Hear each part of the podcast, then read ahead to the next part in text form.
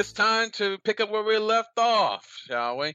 We had an issue, a technical issue take place during the show where um, when me and Bix and Robert O'Connor were recording uh, this segment, the Western half of the United States segment, a very mysterious thing happened that's never happened before in the almost seven years that we've been doing the show. And the year Is, and a uh, half that we've been using this specific software. Yes.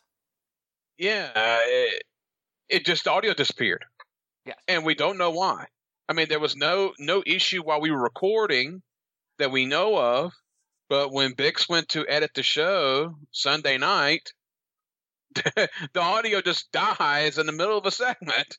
It's just blank. You look at the waveform. I sent Chris the screenshot. It's just blank And I- for the last And I two tweet thirds. and I tweeted the picture. Oh, I didn't I tweeted the picture out online. Yeah, I tweeted the picture out online to show people, yeah, this is where it went blank.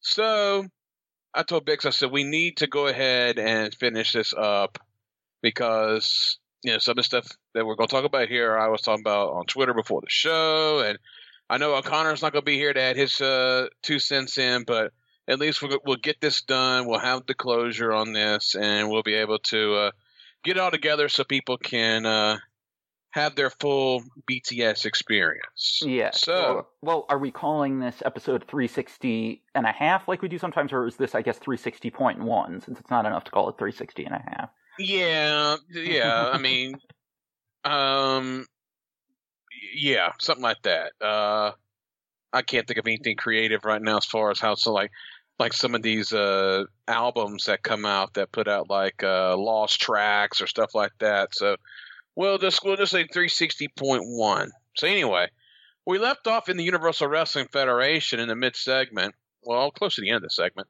So we'll pick up where we left off there. Lady Maxine has left UWF and the wrestling business altogether. She was just sick and tired of it. Well, wasn't it also in service of her journalism and research and all that in the first place? I think that's part of it, but I mean, I do think that she probably was having a good time at one point in time, but UWF is a different territory. Um, she had been working, she did WWF for a very little bit, but then, I mean, she went and worked Florida and Continental. And those are territories where, I mean, you can be home just about every night. So, and she's from Florida. So, I mean, she's in her home base. She goes to UWF, and that's a huge territory where you're making long trips. Well, she had also had the And this- WWF run too before this, briefly. Yeah, but I mean, it, she wasn't doing a whole hell of a lot there. But this is a tough one, and that territory with those fans, I mean, it could be tough, especially as a heel. So, uh, yeah, I can see her getting tired of that and turning her off to the business altogether. I can see that happening. Yeah. but she i mean she did very good for the time she was in the business especially here. In the uwf this is her best run. And uh so at least she went out on top i guess so to speak in a way in a top angle. But there you go. All right uh as we continue here speaking of people that left the business in early joe nighthawk coltrane was supposed to start here but something happened and he isn't coming after all. One of the biggest mysteries of this era is joe nighthawk coltrane. He was a a football player, well-known football player in the Carolinas. Worked for uh, JCP starting in 1986. Was heavily involved in the Jimmy Valiant Shaska Whatley angle, and then he just disappears. And Dave thought, and I guess the plan was for him to come to UWF to you know get some seasoning, and just decide not to show up. Show up, and he really hasn't been heard of since. Really would love to know more. It's very weird. It's a very he had a very short stint in the business, but he would be somebody that would be an interesting shoot interview. You know? Especially for a hero on high spots kind of thing. Well, I mean, and he fit, and well, he's a Carolinas guy too, so he fits in that regard. So, yeah, who knows what happened to Joe Nighthawk Coltrane? It's a mystery. Hmm. Sure. Not, uh, not a mystery. Is sometimes what Bill Watts says on television can be uh, interesting for some people, and this time the TV affiliate in Dallas is starting to yank the show, which is the highest rated program on their station. because of Watts' comments about Russians, which the station claims are offensive. There's no doubt those comments are strong, but it's kind of ironic that Vince has gotten away with using Adrian Adonis modeling spring fashions, quote unquote, and having Roddy Piper muzzle and butcher a black midget all in fun. butcher a black midget. I mean, he cut his hair, but I mean, it wasn't like he, uh, it wasn't like he gutted him like a deer or anything. I mean, I don't know. I mean, it's interesting statement by Dave there, but how about the Dallas TV station at, at 1986? You know, in the heavy movement of uh, you know, Born USA and all that stuff, and coming out said that Watts was offensive towards Russians, who are still the enemy at this point in time. Dix. Yeah, I, I'm curious which specific comments they took issue with. Well, Watts had a lot of them at this point in time. Well, I mean, yeah. he was feast, feasting on uh, Korchenko and the Koloffs. So, uh, Well, okay. Who Here's kno- something to think about, though. Um, Okay. and this couldn't cross my mind when we did the original version of the segment, but it did here. Had have they only just started airing in Dallas, or had the show been reaching Dallas before they started the expansion? I don't know. I mean, they were going heavy in Dallas, you know, in the expansion. Although they haven't But won there yet. No, no, no, no, no, no. They were about. They were planning on running there. This is uh when they're planning the reunion arena show, their first one with uh, Crockett's help. Right. So the reason I ask that is granted they did already have Houston, although that also had the potentially some editing and the Boesch aspect. This is the biggest market they've run TV in up to this point. And I wonder if it being more quote unquote metropolitan or whatever um contributed in any way to I the mean- different reception. It's possible.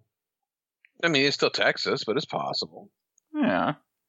Eh, It's still uh, it's still an interesting story from 1986.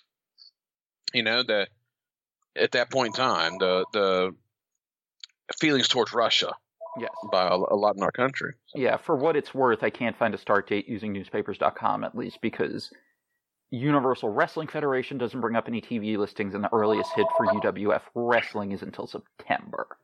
So it's probably just listed as wrestling at this point, unless it's mid. Of course, of course, that's the way it that's the way it goes. Yeah, I'll double check to Gotta if love there's those a listing for mid wrestling. wrestling. Yeah. Uh, All right, speaking of Houston, looks like no. Or actually, Okay. no, it is. Oh no. Oh wait, I'm seeing TBS listings. I should have filtered this for 86. But keep going for now as I check. Speaking of Houston, we go to Houston for what was basically the last Paul Boesch uh, promoted show. One of the last, or one of the last Paul Boesch prom- uh, promoted Paul shows. Boesch as the Well- actual promoter, as opposed to just a front for and actually having involvement in booking the shows, as opposed to just later when it would be just more of just him as the front man and Watts had more control. Yeah.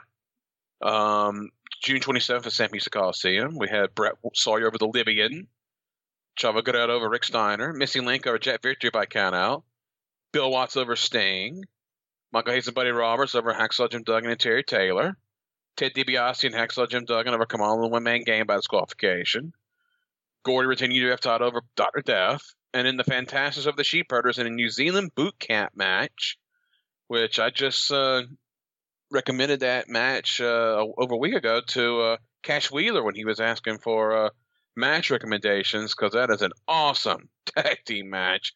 That's part of an awesome feud with the Fantastics and the Sheepherders. Yes. I don't. I, I know I've seen that one. Is it on Monsters of the Mad or is that a one we have from TV? Um, it's about well, I mean, we had it from from TV if I'm not mistaken, but it was also part of the classics NWA Classics thing. So, okay, gotcha. Um, so it's probably That's on how I- that's- as well. oh well, yes, on YouTube. That's why I sent the link to Cash Wheeler. Yes. From YouTube. Okay, looking. Okay, if I search for Mid South Wrestling and I limit to 86, it looks like they were on from the beginning in 86, so I'd have to. I'd have to go back further to see when they started, but they've been on since before the name change, at least in the, in Dallas Fort Worth on Channel 21. All right. Um, what was I to say? Oh, well, we uh, one thing that got got missed from the uh, first show was we got into a discussion about uh, O'Connor was talking about the pole, the, the the pole holder, the flag holder for the sheep herders, which sadly is a lot of those jokes I you know I don't really remember, but we, we got into a discussion about Johnny Ace Yeah. and how this is how Johnny Ace started, and you know Well, he's it not discussion. here. no, but we we got the discussion about Johnny Ace, and which led to us talking about his relationship with Motoko Baba and how that might have affected his relationship when he became the boss. Yeah, it's You not know? to defend him, but it does make you wonder No. that if that is what happened, which we're not saying for sure it is, but we know the rumors and conjecture and all that are out there. If that is what happened, it's not defending him, but it does make you wonder how it could have warped his view of these kinds of things. Mm-hmm. Yeah, I mean, it's definitely not defending him. Right. But I mean, it could say, okay, this is. He thought that this was a normal thing. You know? Yeah. That this is a normal procedure of business. Which He would have I would never had a female boss before. I would, yeah, but here's the thing. I mean, we we say that, but you also think, okay, any rational person could realize that You would This is not- so. I agree. not the way you do things. But the wrestling business is a strange breed. So, as we've seen for many years, so who knows? But yeah, there is that. All right, now let's get into world class championship wrestling, and one of my favorite stories of the show. Blackjack Mulligan was fired on June 27th, as two days earlier. Um, he had punched referee Rick Hazard in the dressing room, but Booker David Manning ignored him. Hazard was apparently telling Mulligan that he was a lousy wrestler, which of course is the truth, and blamed him for the fact that his match with Bruiser Brody that night drew something like 200 fans, which isn't his fault at all. It has to do with having a terrible promotion. Mulligan responded by punching Hazard out and rammed him into a wall. So two days later, in Dallas, when Kevin Sullivan refuses Kevin Sullivan, when Kevin Barnett, that's Mulligan. I always say Kevin Sullivan. When Kevin Barnett refused to suffer Mulligan, Mulligan got a cracked sternum, and Mulligan refused to wrestle any Von Erichs again, which started a fight with him and Kevin, and Mulligan beat his ass. Fritz found out about it and fired Mulligan, then came down hard on Manning for not telling him about the Hazard incident. Mulligan was slated to headline the July 4th show at Reunion Arena against Bruiser Brody. They're telling the story that he was destroyed in the locker room by Abdul the Butcher and the Dingo Warrior. His first angle in world class. Yes, because he just started here. Now, the incident with Kevin happened on June 23rd, Okay. which we'll get into in a second, but June 27th is when Mulligan got fired. So, Ah, good lord. quite the career that one Bob Windham has in this era. well, I mean, does it surprise you? I mean, those stories you hear about Blackjack from No. you know, his early days, and I mean, he's a guy that would would be ornery and sometimes would have issues with people and uh, take care of it. You know, Yes. ask Ole Anderson, And he goes back to the WWF anyway, in spite of all this. of course. Yeah, and then leaves him high and dry again. Goes back to Florida. He does that twice in in three years. Amazing. It really is. Oh, and by the way, uh, it looks like Mid South Wrestling started airing in Dallas in September '85. And Rick Hazard, uh, you know, he's not known for getting himself any controversies, Bix. No, especially not with local businessmen. Not at all. All right, uh, the at the Sportatorium on June 27, we have Brad Batten over Jerry Allen, Jerry Oski. Skip Young, Super Sugar over Killer Tim Brooks. Bart Batten went to a draw with the Grappler. Abdul the Butcher beats Sweet Bob Sugar by disqualification. Chris Adams, Steve Simpson of the Great Kabuki, and Rick Rude. Kevin Von Erich over Matt Borne by disqualification. Obviously, not this all ain't in the specific order. And Matt Borne, Bustler, and Great Kabuki beat Bruiser Brody, Lance Von Erich, and Steve Simpson in your main event. A lot of hair on that babyface team in that main event there. Beautiful, beautiful hair. Then June 23rd at the Will Rogers Coliseum, the Battens went to a draw with the Grapplers. Rick Hazard being one of the Grapplers there. Bustler over Mark Youngblood. Abdullah over Killer Tim Brooks by disqualification. Brody and Mulligan went to a draw. Then Chris Adams over Great Kabuki. And then the match where Mulligan and Kevin had their little issue. Blackjack, Matt Borne, and Rick Rude over Bruiser Brody, Kevin, and Lance Von Erich by disqualification. So, uh, world class. Interesting cards here. They're heading down the toilet as the year goes on. So they- yeah, the shows aren't great, but it still feels like world class. it's it's starting to get different. Yes. You're starting to see that return of Texas wrestling here. Hmm. You're not getting that world class wrestling anymore. Right. It's not. It's not as much about the the heartthrobs now as it's about blood and guts. So, all right. Uh, they explained the departure of John Ted Missy Hyatt. They're saying that Missy's dad made her quit wrestling and hire a professional hit woman named Raven to go after Sunshine. The fact that they actually lied like this, knowing that Missy will be in the market, is stupid. Yeah, she's going to DWF, who is all out of Dallas. Yes, and granted, this is also Fritz probably thinking he can keep her from appearing because with the lawsuit and the contract that they signed now, which was oh, I don't want to have to pull it back up. How many weeks or months did it, It say they had to be off TV in Dallas? Three months. It was something three like months. that. If you appeared on world class TV for at least four weeks, yeah. So Which is also Doesn't happen. No, it's interesting though that Fritz had the forethought to do that. what to, to try to do it? Yeah. No, I mean of signing And- a contract, of signing them to those one-page contracts in the first place. I mean, Yeah. Uh, also, Raven being Rick Rude's sister, yes, they would put Rick Rude. Although, like, we- like I said on the main when I did the, show, we did the show the first time. They were together, but they weren't romantically linked together. as characters. No. No.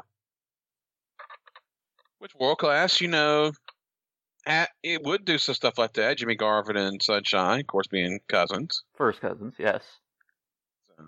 Oh, it was six uh six months, it said, actually, Uh-huh, if you had been okay. on TV for at least four weeks. Um I wonder when he started using these in the first place. What do you think? Probably when World Class went into national syndication? probably So probably early eighty four. Or at the earliest. well, because it was syndicated before then, it just wasn't nationwide or close to it until eighty four, right? Yeah, at the earliest, probably. All right, they assumed that Ken Timbs was coming in, but he didn't want to do what they want him to do, so no deal was ever made. Timbs is a hot property for some reason. Multiple promotions are talking to him.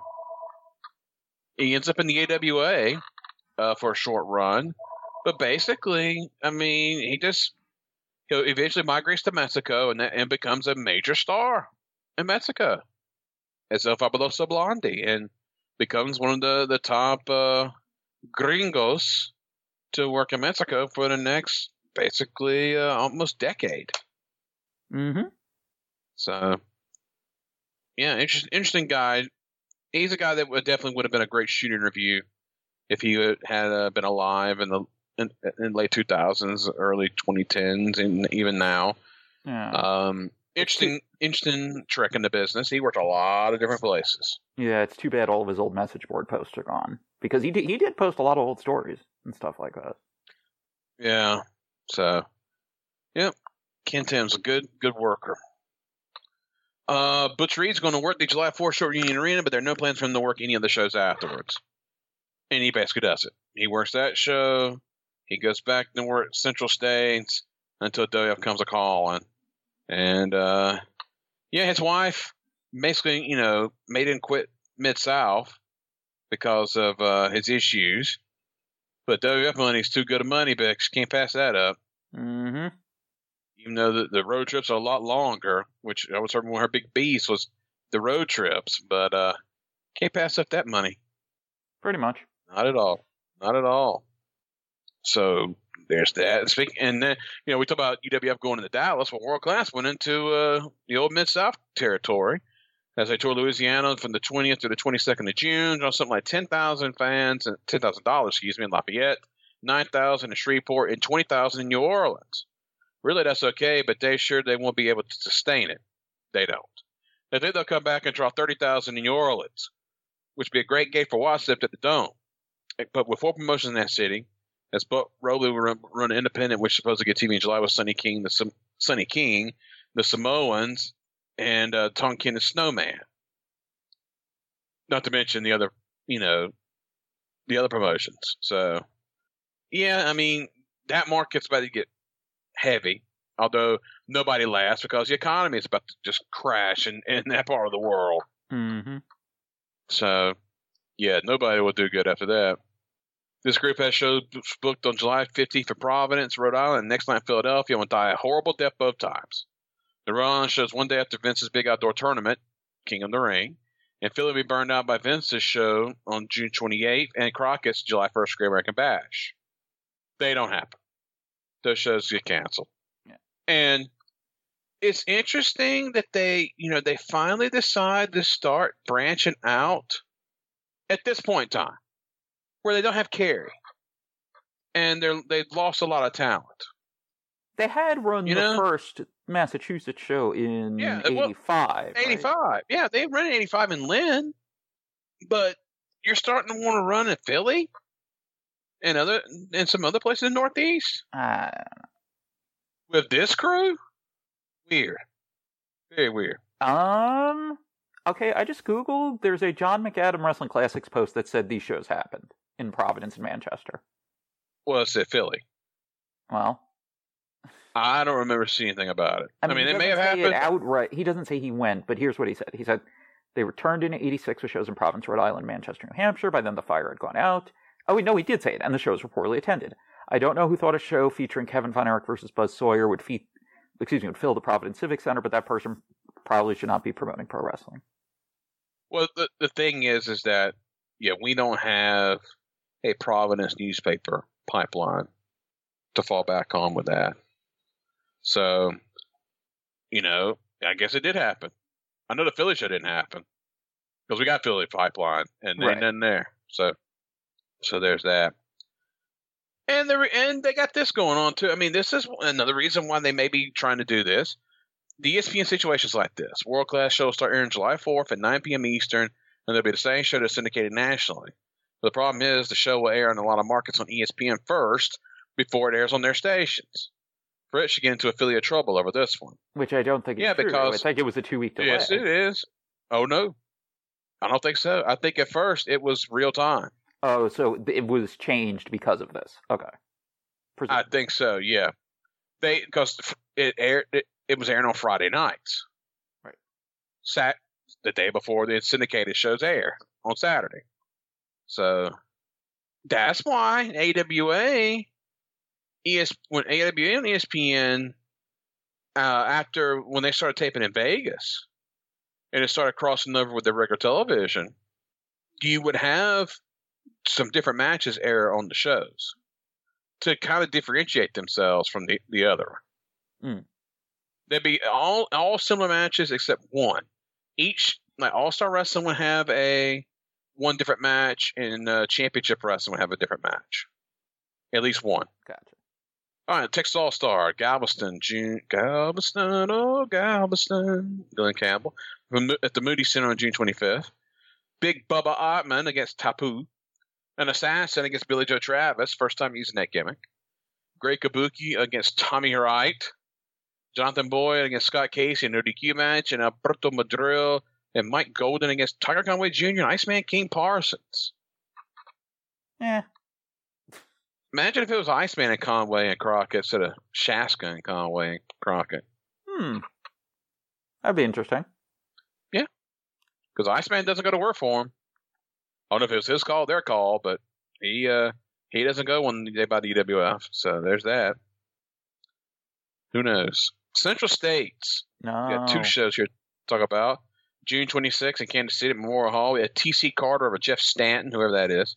Bob Owens over John Paul. David Peterson over J.R. Hogg by disqualification. Butch Reed over Rip McCord. Bobby Jaggers and Moondog Moretti won the Central States tag titles over Mike George and Rufus R. Jones. And Bulldog Bob Brown over Jared Blatwell by disqualification. Then St. Joseph, Missouri, Civic Arena, June 27th for 1200. We had Rip McCord going to a 15 minute draw with Bob Owens. Butch Reed over John Paul. Mike George changed the Central States TV title over Bobby Jaggers by disqualification. David Peterson, Riverstar Jones over J.R. Hong and Moondog Moretti. Bulldog Bob Brown retains Central State's heavyweight title, beating Cousin Jr., subbing for Hillbilly Elmer by disqualification. In a 13 man, $1,500 number one contender battle royal for the NWA World Heavyweight title was won by David Peterson. I wonder why Bulldog- this promotion was not drawing. Bulldog Bob Brown against Cousin Jr., subbing for Hillbilly Elmer. Woof. I kind of want to see that. you can see it all you want to. oh my goodness. That just sounds wow. Yeesh. Speaking of it sounds like. territories that are terrible at this time, Portland. Portland. Sa- sadly, is going downhill at this point in time. Some shows here. Portland Sports Arena on June 21st. Nick Kiniski over Chris Colt, who's about to go to Central States, shockingly. Uh, Scott Doran going to a draw with Thomas Samoa. Stunning Burke over Tarzan White. Abu Abadu Badabian over Billy Two Eagles. Rocky Johnson over Me Mike Miller by disqualification. And then Rip Oliver won a chain match over Heyman Bobby Jaggers. Salem, Oregon, June 26th. Scott Doring over Tarzan White. Stony Burke going to a draw Nick Kiniski. Thomas Samoa over Chris Colt.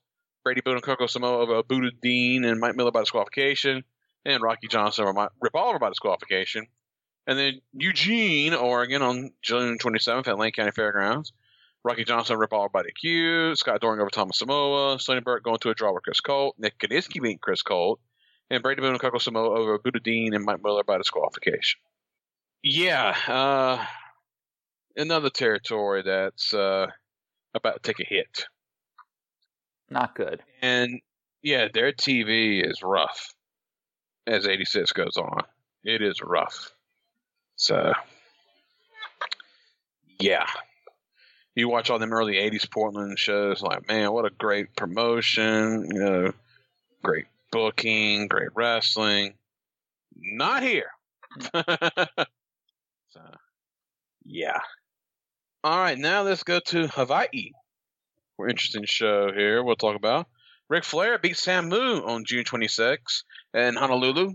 As Samu threw Flair over the top rope for a DQ, but he didn't look good in the match, and Flair wasn't impressed with the show overall. Flair was asked if he'd be on the August 9th show at Aloha Stadium. He said he wouldn't because he would be working the Great American Bash Tour. All right, let's read the results from the show. 2100 at the Blaisdell Arena. Richie Mannion over Joe Solo. Junior Maivia and Robert Toronto over the Kini Popos. Prince Kamal Amal over Don Stevens. Sage Saguchi over Hans Schroeder. Mad Max and Supermax won the Polynesian tag titles over Farmer Boy Epo and Leroy Brown, Hawaiian version, not uh, Elijah Keem. And Flair retaining the World Heavyweight title over Samu by disqualification. Now, speaking of that August 9th show, it's slated to be televised via satellite and be shown on the Financial News Network. Joe Pedicino is expected to be at the show, too, so expected to be shown in Atlanta on his block. And I just recently watched matches from this show, and there was hardly nobody there. Lots of empty seats. And Joe Pedicino's right there, front and center at ringside, sitting alongside uh, Ripper Ripper Collins, doing the announcing. And it did air in Atlanta. So and Poly Pro normally did not air in Atlanta, right? um, they would show clips. Okay. On Pro Wrestling This Week of sorts. Yeah, and it and they would air, they would air sometimes they would air stuff. Okay. Yeah, they would. Rare, but it would happen. Yes. And of course, this leads to the Aloha Stadium show later in the summer, which is even more of an embarrassment. This is what we're talking about. Yes. Sorry. The Aloha. Stadium on August 9th. Yes. Yes, I know. We talked about this the other day. Brain fart. Um, yeah. The Aloha Stadium show the year earlier was was better. Hmm. Yeah, a lot more names in that show too. Yes. Andre was on that show. Yeah, that's the first And were- summer night, right? Or was that Uh, well, NBC there was the one- Well, there was one December Okay. that uh, that Andre was at too. But yeah, yeah, Hot Summer Night in August '85. Yeah, that's the one where Jim Crockett got punched. the whole thing with, with Bruiser Brody. That story I don't know if I know that one off the top of my head. It we talked about. It, we talked about it on the show. What was the gist?